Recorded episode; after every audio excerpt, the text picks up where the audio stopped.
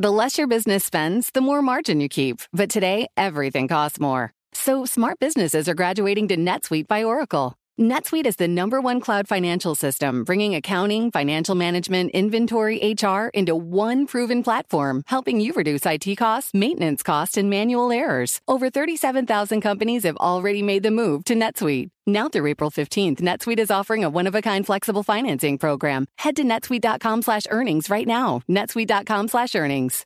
You know, it can be hard to see the challenges that people we work with every day are going through. Invisible struggles like stress and burnout, caregiving for a loved one, or being misunderstood. But insight, awareness, and empathy will help us better see the issues they're dealing with. And that can make us and our companies healthier too. I'm Holly Robinson Peete. Join us on The Visibility Gap, a new podcast presented by Cigna Healthcare. Download it wherever you get your podcasts.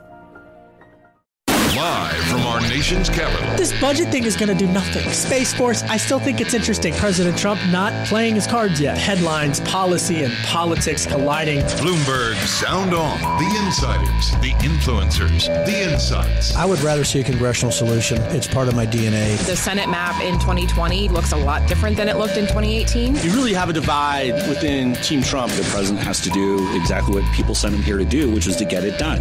This is Bloomberg Sound On with Kevin Cirilli on Bloomberg 99.1 and 105.7 FM HD2. I'm June Grasso sitting in for Kevin Cirilli on a huge news day. President Trump is one step closer to being only the third president impeached in our country's history. House Democrats unveiled two articles of impeachment against the president. Then, about an hour later, House Democrats announced an agreement on a revised trade pact with Canada and Mexico, putting Trump one step closer to a major political win as he heads into the 2020 election. The timing was not a coincidence. We're going to be talking about that, but House Democrats unveiled two articles of impeachment against the president this morning abuse of power and obstruction of Congress. Here's House Intelligence Chair Adam Schiff. The president's misconduct goes to the heart of whether we can conduct a free and fair election in 2020. It is bad enough for a candidate to invite foreign interference in our political process, but it is far more corrosive for a president to do so and to abuse his power to make it so. My guests this hour are Ash Wright, Republican strategist and political advisor to George W. Bush, former political director for the Republican Party of Texas, and Josh Wingrove, Bloomberg White House reporter. So, Josh, starting with you, only two articles of impeachment. A lot of people, including myself, were expecting at least three.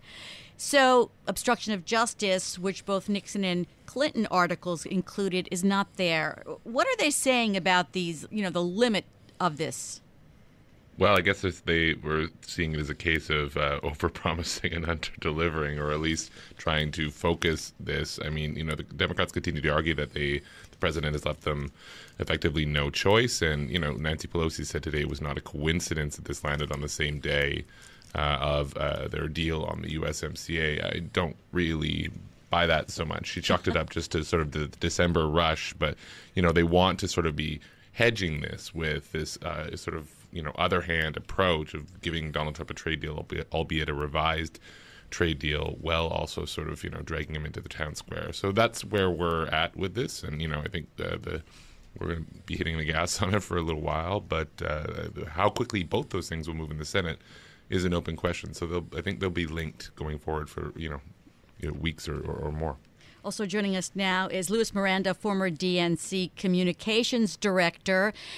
Was this a good move by the Democrats to limit this so sharply to two articles of impeachment?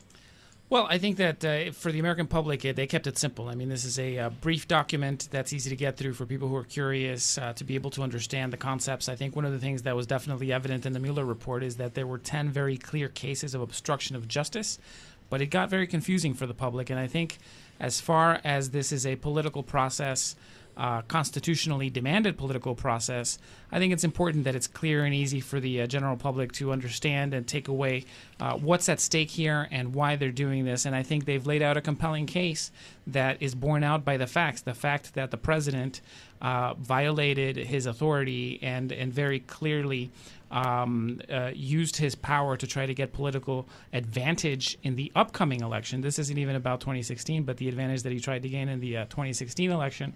And I think as far as you know whether it's the markets or businesses are concerned they've there's been a lot of non-reaction so far and i think part of the reason for that is is one the expectation that maybe the senate doesn't act but also that if he's gone uh, maybe a president pence isn't such a bad thing either so, Ash, we've had days and days of hearings, and lately, two days basically of hearing lawyers talk, whether it's law professors or counsel for the various committees. So, do you think that the Democrats have done their best, or have they made a good case for Republicans to deny impeachment? Well, I don't think that they've made a good case for themselves to accuse the president of something that is impeachable um, or as an impeachable offense. I do think, to Nancy um, Pelosi's credit and to the Congress's credit, uh, uh, to be a, a, conservative and give them credit is if you look back to Bill Clinton when he was impeached, there were actually four articles of impeachment, but two of those failed. And so I think they looked back on history and uh, made a wise decision to simplify the process and to um, limit it to um, to two articles of impeachment. But I think um, uh, what they're um, uh, essentially accusing of the president of, um, and, and, what um, uh, they said today was that it it was a matter of national security. But as, as Trump has argued all along, and as Republicans has, have argued all along, is that um, foreign aid isn't a matter of national security for us here at home. And so I, I think there's there's a lot of gray area. I don't think that they actually made their case, and I think that's why they're having to move on and move forward with a vote that will be straight down party lines. We all know that Nancy Pelosi does not lose votes from her party on the floor, but at the same time, as of today, there's not a single Republican that's stating that they're going to vote um, with Nancy Pelosi and the Democrats for impeachment on either of these two articles. And so um, it's it's going to be a party uh, a party line vote, and I think um, that will in the end be be a mistake for them as they move into 2020. And uh, Democrats say that they have moved the process forward quickly because they have enough evidence and because they want to get this over with quickly. Um, Louis, I believe there are two Democrats already who've said they won't vote for the two articles of impeachment. Does Nancy Pelosi have a hold on her caucus? Uh, she'll get the overwhelming majority that she needs. I think the the greater issue will be um, how many Republicans are moved. You have a lot of Republicans who are retiring on the House side. You have a lot of uh, Senate uh, Republicans who are looking at, at races in difficult states. And so you're going to see uh, pressure, I think, mounting in, in those spaces. There, there's not really a question about uh, the Democrats holding together enough numbers. It'll be just a question about whether any Republicans start to fall. As the numbers continue to creep up, as they have, you have a majority uh, now who support both uh, impeachment uh, and removal. To slightly different, varying numbers there, uh, and that's significant. That's a big change. And and the more that this gets attention, the more that the president acts uh, in, an, in an unhinged way, uh, that could very well affect them. And again, I think the case the Democrats have to be making is that um, uh, you know, that there's there's a very credible and serious case here. Uh, th- th- there is a national security aspect to this because it's not just foreign aid; it's foreign aid specifically uh, to hold the line on Russian aggression against the West, against our allies in NATO. Um, Donald Trump has made us less safe, has made our uh, traditional allies more unstable, uh, our traditional alliances, and and that has an impact uh, that I think Democrats have not spoken to enough, which speaks to our stability financially um, from a perspective of, of economic security as well as national security. And I think if they start to make those broader arguments that connect to a wider audience, like the one here on Bloomberg, I think you'll start to see uh, much more interest in uh, at least some Republicans who are either leaving or vulnerable to, to rethink their position. And Josh, today President Trump hosted Russian Foreign Minister Sergei Lavrov just yeah. hours after the House Democrats unveiled articles of impeachment. And what I heard on the Twitterverse was well, the president of Ukraine couldn't get a meeting with Trump, but Russia's point man gets a meeting.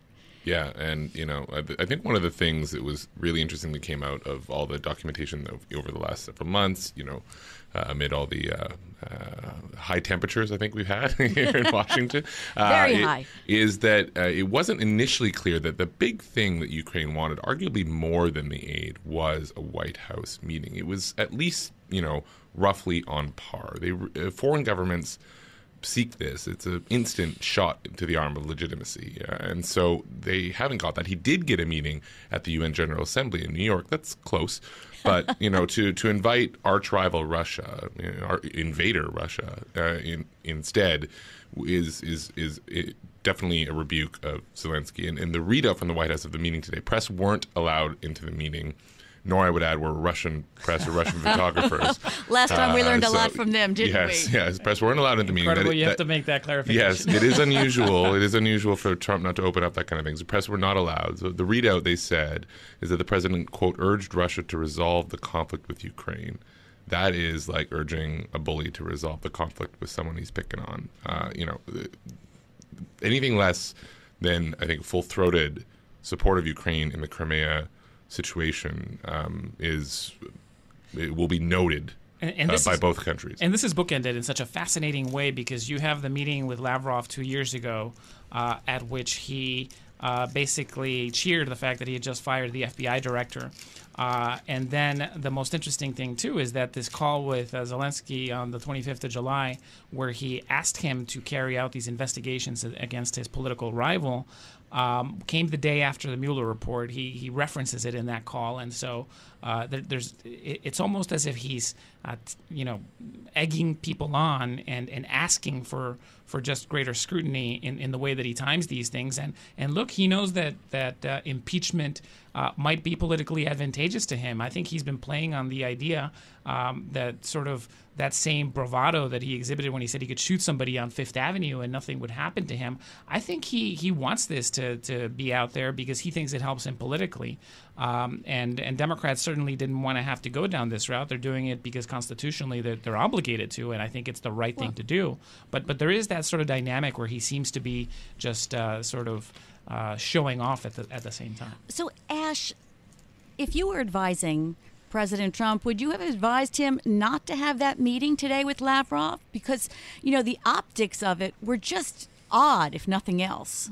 Sure, I, I, definitely think the optics of it were very strange. I, I, I, think there's it's kind of more complicated than just an advising of not taking a meeting. I mean, these these meetings are scheduled months and months out. These people are traveling in from foreign countries. It, it's very difficult to just say to just say, "Hey, look, it's it's not a good day." Democrats, um, you know, came out and, and, announced these articles of impeachment, which resolve around this Ukraine issue, and and so the optics of it look bad because then the optics of canceling meetings over the fear of looking True. bad would also be optically bad. And so, you know, I think it's one of those things that that I, I think maybe the um, the planning on the Democrat side maybe is a little too coincidental um, for the American people, and, and kind of helps muddy the waters and does um, uh, kind of get at the president publicly and politically. Um, in a sense that, um, as Lewis pointed out, they do tend to bookend his meetings where he's doing actual foreign business um, for our nation with politics here in Washington, D.C. All right, well, let's explore that more. And we're going to be talking coming up about that NAFTA agreement, which the timing there was more than coincidence, according to Nancy Pelosi. But do you believe what she said?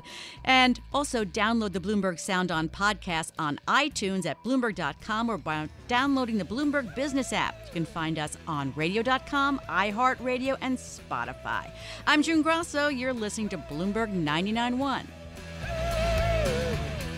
Success is more than a destination. It's a path you take one step at a time. It's dedication, it's fortitude, and it's the work, passion, and grit inside of us that comes before all recognition.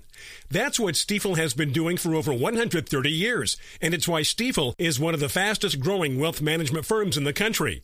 And Stifel goes beyond traditional wealth management to offer you a full suite of banking services, direct access to one of the industry's largest equity research franchises, and a leading middle market investment bank. Quietly, yet strategically, Stifel has built a company and culture unlike any firm on Wall Street. Because success is the drive it takes to keep pushing. It's the passion to keep investing. It's the best of each of us made better by the best in all of us. And that is where success meets success. Find a financial advisor at stifel.com. That's S T I F E L.com. Stifel, Nicolaus and Company Incorporated, member SIPC and NYSE. This is Bloomberg Sound On with Kevin Cirilli on Bloomberg 99.1 and 105.7 FM HD2. I'm June Grasso, sitting in for Kevin Cirilli. Well, the NAFTA overhaul has been languishing for more than a year, but today, about an hour after House Democrats announced two articles of impeachment against President Trump, Speaker Nancy Pelosi, flanked by more than 30 of her colleagues, announced the long awaited trade deal. She said the back to back announcements were not a coincidence. No, it's not a coincidence. It's just as we get to the end of a session, uh, we, there have to be some decisions made. Uh, the timetable for impeachment is the timetable of the committees, and that came to an end uh, with the hearing yesterday. But still an hour apart. I want to talk to my guest this hour, Luis Mir- Louis Miranda, sorry, former DNC communications director, Ash Wright, Republican strategist, and Josh Wingrove, Bloomberg White House reporter. Well, Louis, do you buy that? Uh, that that uh, explanation from Pelosi when oh, they could have waited a few hours or a day to announce. Hey, why not? The timing's right. And look, I think that the most important thing here is that Mexico is the number one trading partner. Earlier this year, it it, it surpassed uh, Canada. It's uh, um, traded U.S. and Mexico traded 309 billion dollars worth of goods uh, 15% of all U.S. trade in the first six months of this year alone. And so it's it's a deal that needed to get done. Democrats have been working very hard on it. And this isn't just that they're now rubber stamping what the uh, U.S. trade rep and the Trump administration had done.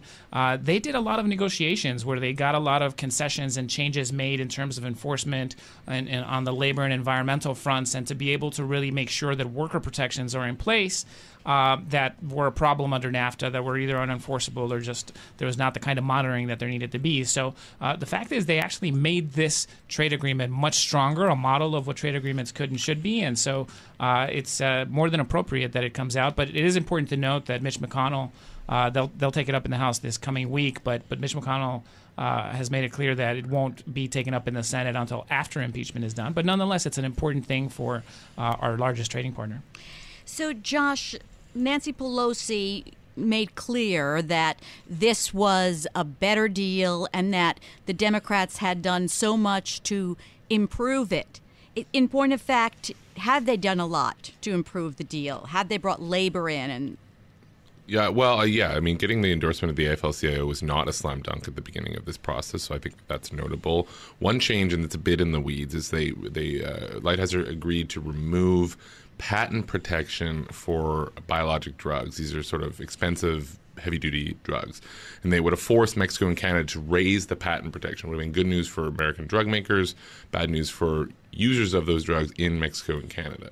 It's gone now. And the reason Pelosi wanted it out of there is because she never wanted to hit that floor if the U.S. ever tried to lower its number below 10 years. So she she got that removed as part of a sort of long-term plan to lower drug prices here. So like I say, bad news for drug makers, but a significant significant uh, thing, you know, uh, that, that the trade wonks of the world will will dig into. You know, President Trump just spoke about this. He just left the White House on his way to a rally in Pennsylvania, and he said, without impeachment, they never would have approved it. And this has been a line we've heard today. And you know, I think there is some some truth to that. Uh, but uh, again, uh, the Lighthizer to get this deal, to get Pelosi's blessing, really did have to give up some core things. And Ash, this is a, a big win for the president as he runs for reelection in 2020, isn't it? Yeah, absolutely. I mean, the president um, campaigned on this. Um, he promised this. This is something that a lot of his base, the farmers that are living in rural parts of our country that are voting in swing states like Wisconsin, et cetera, have been have been leaning on the president very heavy to do. And, and part of what this brings in is an additional, um, uh, you know, two billion dollars in exports for them, twenty five billion in gross domestic products available for them and uh, you know, and then and then not to mention the milk, egg, um, poultry part of um, uh, exports and imports with Canada that'll be a part of this. And so the, it was very important for the president to get this done. And I also think that he sees it as a win going into 2020 um, in a lot of these swing congressional districts. If you look back to 2018, when Democrats were very successful um, in the congressional map across the United States, a lot of Democrats won based on a health care message. And so, a part of what the president um, did, which was against um, many inside of the party, which wanted him to side with Big Pharma, um, but he, he actually compromised on that, allowed Democrats to um, go against those intellectual property rights, um, which will, in essence, bring down drug prices because it will allow um, for um, uh, you know for non-name brand drugs to control the market essentially and bring down drug prices. And, and I think the president and many Republicans will campaign on that in 2020. I do think Lewis is right in in a sense that um, Republicans will wait until after impeachment hearings in the Senate to pass it. And um, uh, you know, I, I personally I think see that um, as a um, as a political mistake by Republicans. I think they should take this up pass it immediately in the Senate. But um, uh, but you know, nevertheless, I think as long as it's done early in 2020, it'll be a win for Republicans. And I think that the White House agrees with you. They, they think it's a political mistake too, because the statement from the White House uh, today said it's long overdue for Congress to take up the USMCA, and we expect to push hard on passing the implementing bill before the end of the year. That is a shot across the bow of Mitch McConnell, a gentle shot across the bow, but still, you know that that statement came out after McConnell made it clear he wanted to vote on this after well, the impeachment trial. Let's listen to Mitch McConnell. What is not possible, obviously, would be to turn to a, an impeachment trial or to do USMCA in the Senate before we break uh, for Christmas. So, Lewis, really not impos- not possible to do USMCA before Christmas? I think it is. I mean, Nancy Pelosi made clear that we should be able to uh, walk and chew gum at the same time. This has been the Democratic mantra that you can both do impeachment and continue to do the business of the American people, and and I think that's an important element. In fact, uh, today she was asked at another event. Um, uh, about you know the timing and and whether uh, this was something that made sense to do at the same time that you're impeaching the president. And she made it clear that even though they Democrats have to uh, live up to their oath to uphold the Constitution, uphold and defend the Constitution, that that doesn't mean that we hold up things that are good for the country, like uh, this trade agreement. And so um, I think that uh, the political pressure is there from all sides, and uh, and and there's no reason that it can't get done. Ash, any reason why McConnell might not be willing to do it now? Is is there anything else going on in the background, or does he just want to say we have this impeachment stuff is just hanging us up and it's stopping us from going forward with other things? Sure. Well, I, you know, I, I'm sure that there are many actions going on behind the scenes. I'm sure that um, big pharma and some of these other losers in the deal um, are are putting a lot of pressure on senators and members of the Senate to. Um, to to make changes to this in the Senate and, and and you know versus just passing exactly what has been agreed upon because one of the things that that we forget today is that really today is simply just a handshake agreement mm-hmm. of this mm-hmm. and and we all know that handshakes in Washington D.C. are, are very meaningless or, or, or not very meaningful and so um, you know, look, I think the Senate is getting a lot of pressure, and so it's easy to buy time with um, by, by blaming the um, impeachment trial and the hearings, and, and that's what they're going to end up doing. But I think in the long term, it's a it's a political mistake. And if this is important for the president, he's going to pressure them not to delay this or try to Absolutely. mess with it or change it, and and he's not going to want to see significant changes that then force. Um, you know, any any kind of further delay or, or, or collapse this. He wants this win, and so that's the reason that I think the Senate will ultimately uh, rally around it. At the same time, he's also facing the pressure over all of the other trade issues, the uh, tariffs, and uh, the deadline with the Chinese coming up. Uh, so there's a lot of people who are concerned about uh, what it means to, to their pocketbooks. Um, to have these uh, 25% duty on about $250 billion of Chinese products which the president claims the Chinese are paying, but that the general public is seeing that it's actually coming out of their pocket, and so he With doesn't more want coming this week. Maybe. Yeah, he doesn't want that uh, that fight on USMCA to drag out while he's also trying to get those things done. A lot and, of moving parts here, and remember the Democratic candidates for the presidential nomination. Remember them? They've really been in the background lately, but we're going to look at a new poll coming up. And remember to download the Bloomberg Sound On podcast on iTunes at Bloomberg.com or by downloading the Bloomberg Business app. You can also find us on radio.com, iHeartRadio, and Spotify. I'm June Grasso, and you're listening to Bloomberg 99.1. You're listening to Bloomberg Sound On with Kevin Cirilli on Bloomberg 99.1 and 105.7 FM HD2. I'm June Grasso sitting in for Kevin Cirilli on a day where the news just didn't seem to stop. So let's take a minute to look at the Democratic prospects for a presidential nomination. New poll came out today, Monmouth University poll, and let's start with Trump's reelection prospects are holding steady at 43%. I'm talking with Louis Miranda, former DNC Communications Director, Ash Wright, Republican strategist, and Josh Wingrove, Bloomberg White House reporter. So, Josh, a month in here, and the impeachment hearings don't seem to have moved the needle at all for the numbers on Trump's reelection. No, I, I mean, I, have always kind of wondered. I mean, in many ways, the ballot question next year is really baked in. It's you know Trump or no Trump, and I, I think that's why we've seen the candidates really not engage too strongly on it. I mean, it's not. It's not like there's Democratic voters that they're wooing in a primary that are like on the fence about Trump, you know. So, and it's actually aligned really nicely, I guess, for the Democrats in a way or poorly, I guess, if depending on if one of them ends up the losing edge, where they're starting to really go after each other. In particular, Buttigieg and uh, and uh, Warren have been uh, slugging it out lately. I think that's been interesting to watch. Uh, Biden's been obviously under uh, the microscope uh, again, um, but his polls really don't seem to move. I feel like voters are, are kind of like the reporters I know, where they're just sort of like in shock of all the news that's coming their way. And, it, yeah, it is. Like it's overwhelming of, of some days. Like it, today was oh just overwhelming, one thing after the other. Well, um, Louis, we have the numbers. It seems like the the top candidates just seem to be switching positions a little bit or, or getting, uh, you know, the numbers a little off here and there. So former Vice President Joe Biden, 26%. Um, former Ma- Massachusetts Senator Elizabeth Warren is at 17%. And ah, Vermont Senator Bernie Sanders is in second place at 21%.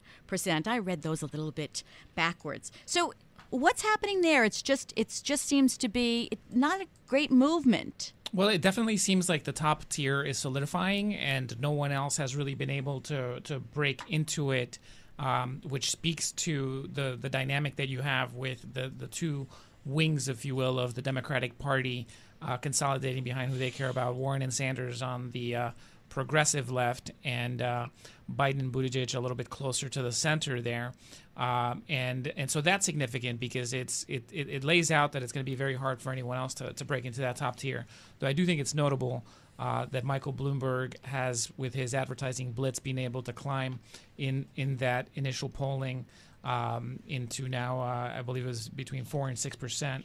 Um, and so that's significant too because uh, it shows that there's a little bit of room for somebody else to, to still uh, make space in this, but but the the dynamics, the contours of the race are pretty well laid out. Um, I think next week's debate will be interesting, December 19th, when Democrats gather in Los Angeles for their next debate, because a lot of candidates that uh, people expect to still continue to get airtime, whether it's Julian Castro, um, will not be there. Kamala Harris obviously dropped out. Um, Andrew Yang apparently just qualified, but Michael Bloomberg won't be on that stage because of uh, just his recent entry and just not having met those qualifications.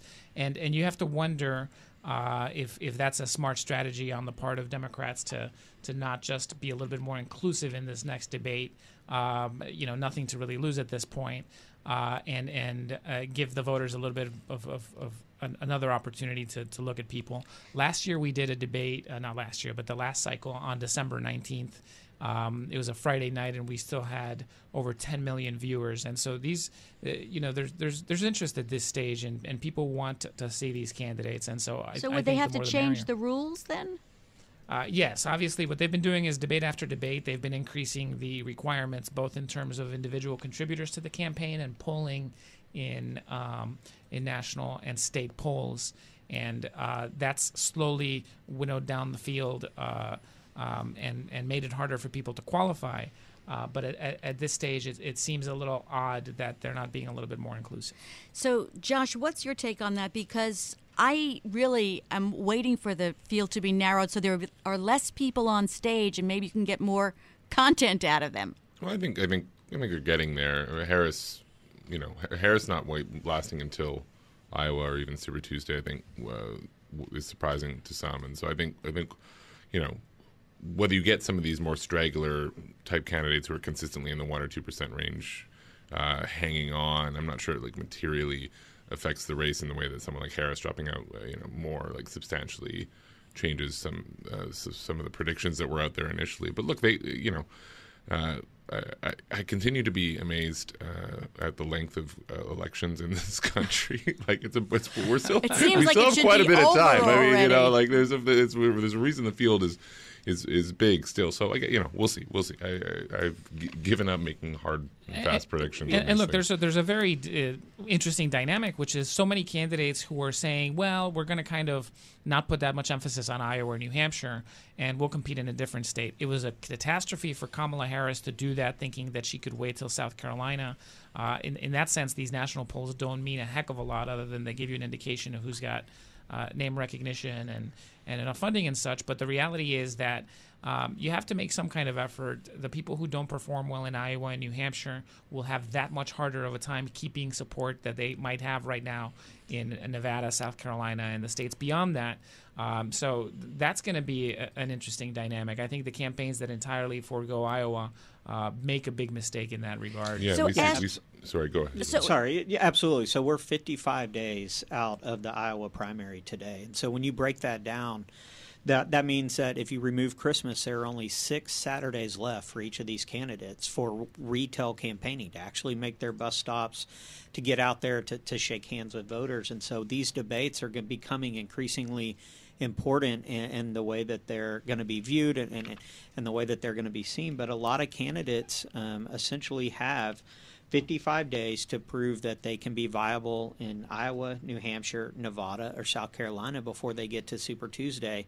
Um, and as we all know, Super Tuesday will um, will control basically. Um, yeah, I think I think almost forty percent of all delegates available up to that time, with California, um, Texas, North Carolina, uh, et cetera, on the ballot on Super Tuesday. And so, and, and, Democrats have a huge business of campaign problems, which is the business of how you actually reach voters in advertising, uh, which is that the Trump campaign has outspent all of the Democratic field on social media advertising uh, digital media uh, by by a lot, and and that's significant. And it's also significant that Democrats, with their concerns over privacy issues and some of the other problems with the tech giants, are putting pressure on those companies. Where now we saw Twitter's not going to do any political advertising, Google's curtailing it, cutting back, putting greater restrictions, and uh, TBD what happens with Facebook. But that ends up becoming a problem for Democrats who. Uh, really need digital and social media to better reach their voters, and so I think they're shooting themselves in the foot on that front. Well, we will see. There's it seems like it's a long way off, but it is coming upon us. All right, coming up. AG Bill Barr doubles down on his rejection of the Justice Department's Inspector General's finding and accuses the Obama administration of spying on Trump's campaign. I'm June Grasso. You're listening to Bloomberg 99.1. This is Bloomberg Sound On with Kevin Cirilli on Bloomberg 99.1 and 105.7 FM HD2. The real meat of Horowitz's work and the real thrust of the report actually deals with the conduct of the investigation, uh, where I think it quickly became apparent that it was a travesty. That was the Attorney General, William Barr, the nation's top law enforcement officer, in an NBC interview contradicting the key findings of his own department's Inspector General's report on the FBI's decision to open an investigation into then candidate Donald Trump's campaign in 2016. I'm June Grasso, sitting in for Kevin Cirilli. I'm joined by Josh Wingrove, Bloomberg White House reporter, Ash Wright, Republican strategist, and Luis Miranda, former DNC communications director. So, Josh, President Trump also uh, echoed Barr's comments this afternoon. Yeah, and you know this is this these these comments by Barr are the classic sort of audience of one situation. We see this a lot with this administration where you, people do interviews for you know maybe they're advancing an issue or whatever, and sometimes they do interviews because they know the president will be watching them. This feels like it's that category. I think it's worth noting that you know, AG is is supposed to be a little bit out of the partisan fray, and I think we need to bear that in mind as we look at Barr's interaction the last couple days. You know, really um, expressing uh, uh, lack of confidence in the FBI over those 17 errors or omissions uh, uh, that, that, were revealed in this IG's report.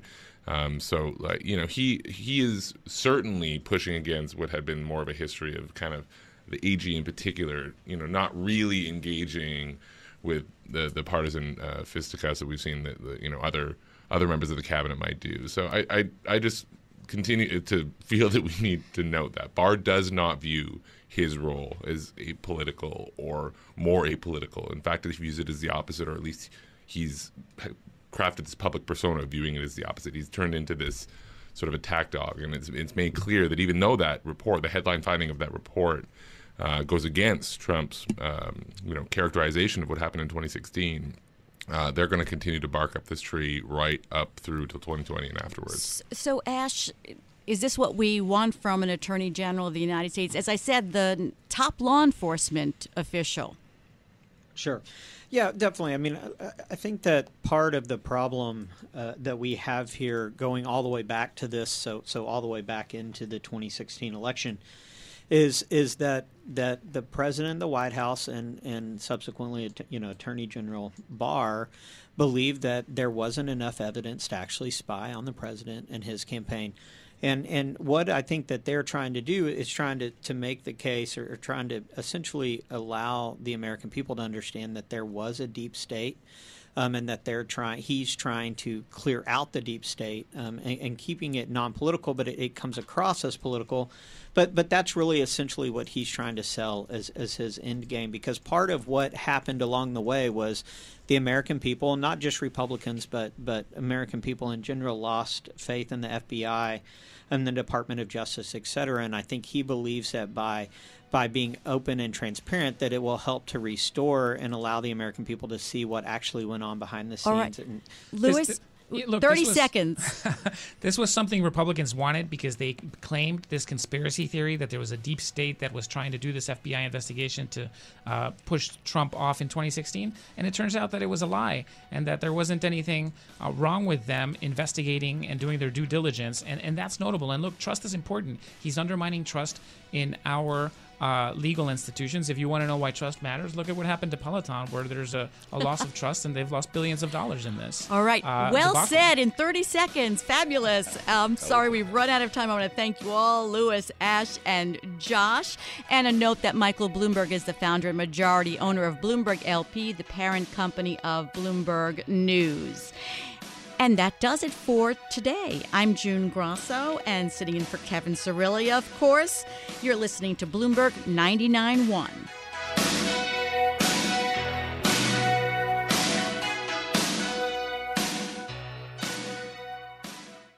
To address our new climate reality, the world needs radical solutions. Collaborate for a greener future at the Bloomberg Green Festival, a groundbreaking celebration of the thinkers, doers, and innovators leading the way. From design and culture to technology, science, and entertainment, hear from inspirational speakers and immerse yourself in climate solutions. July 10th through 13th in Seattle. Title sponsor Amazon. Get 20% off using promo code Radio20 at bloomberglive.com/slash green festival.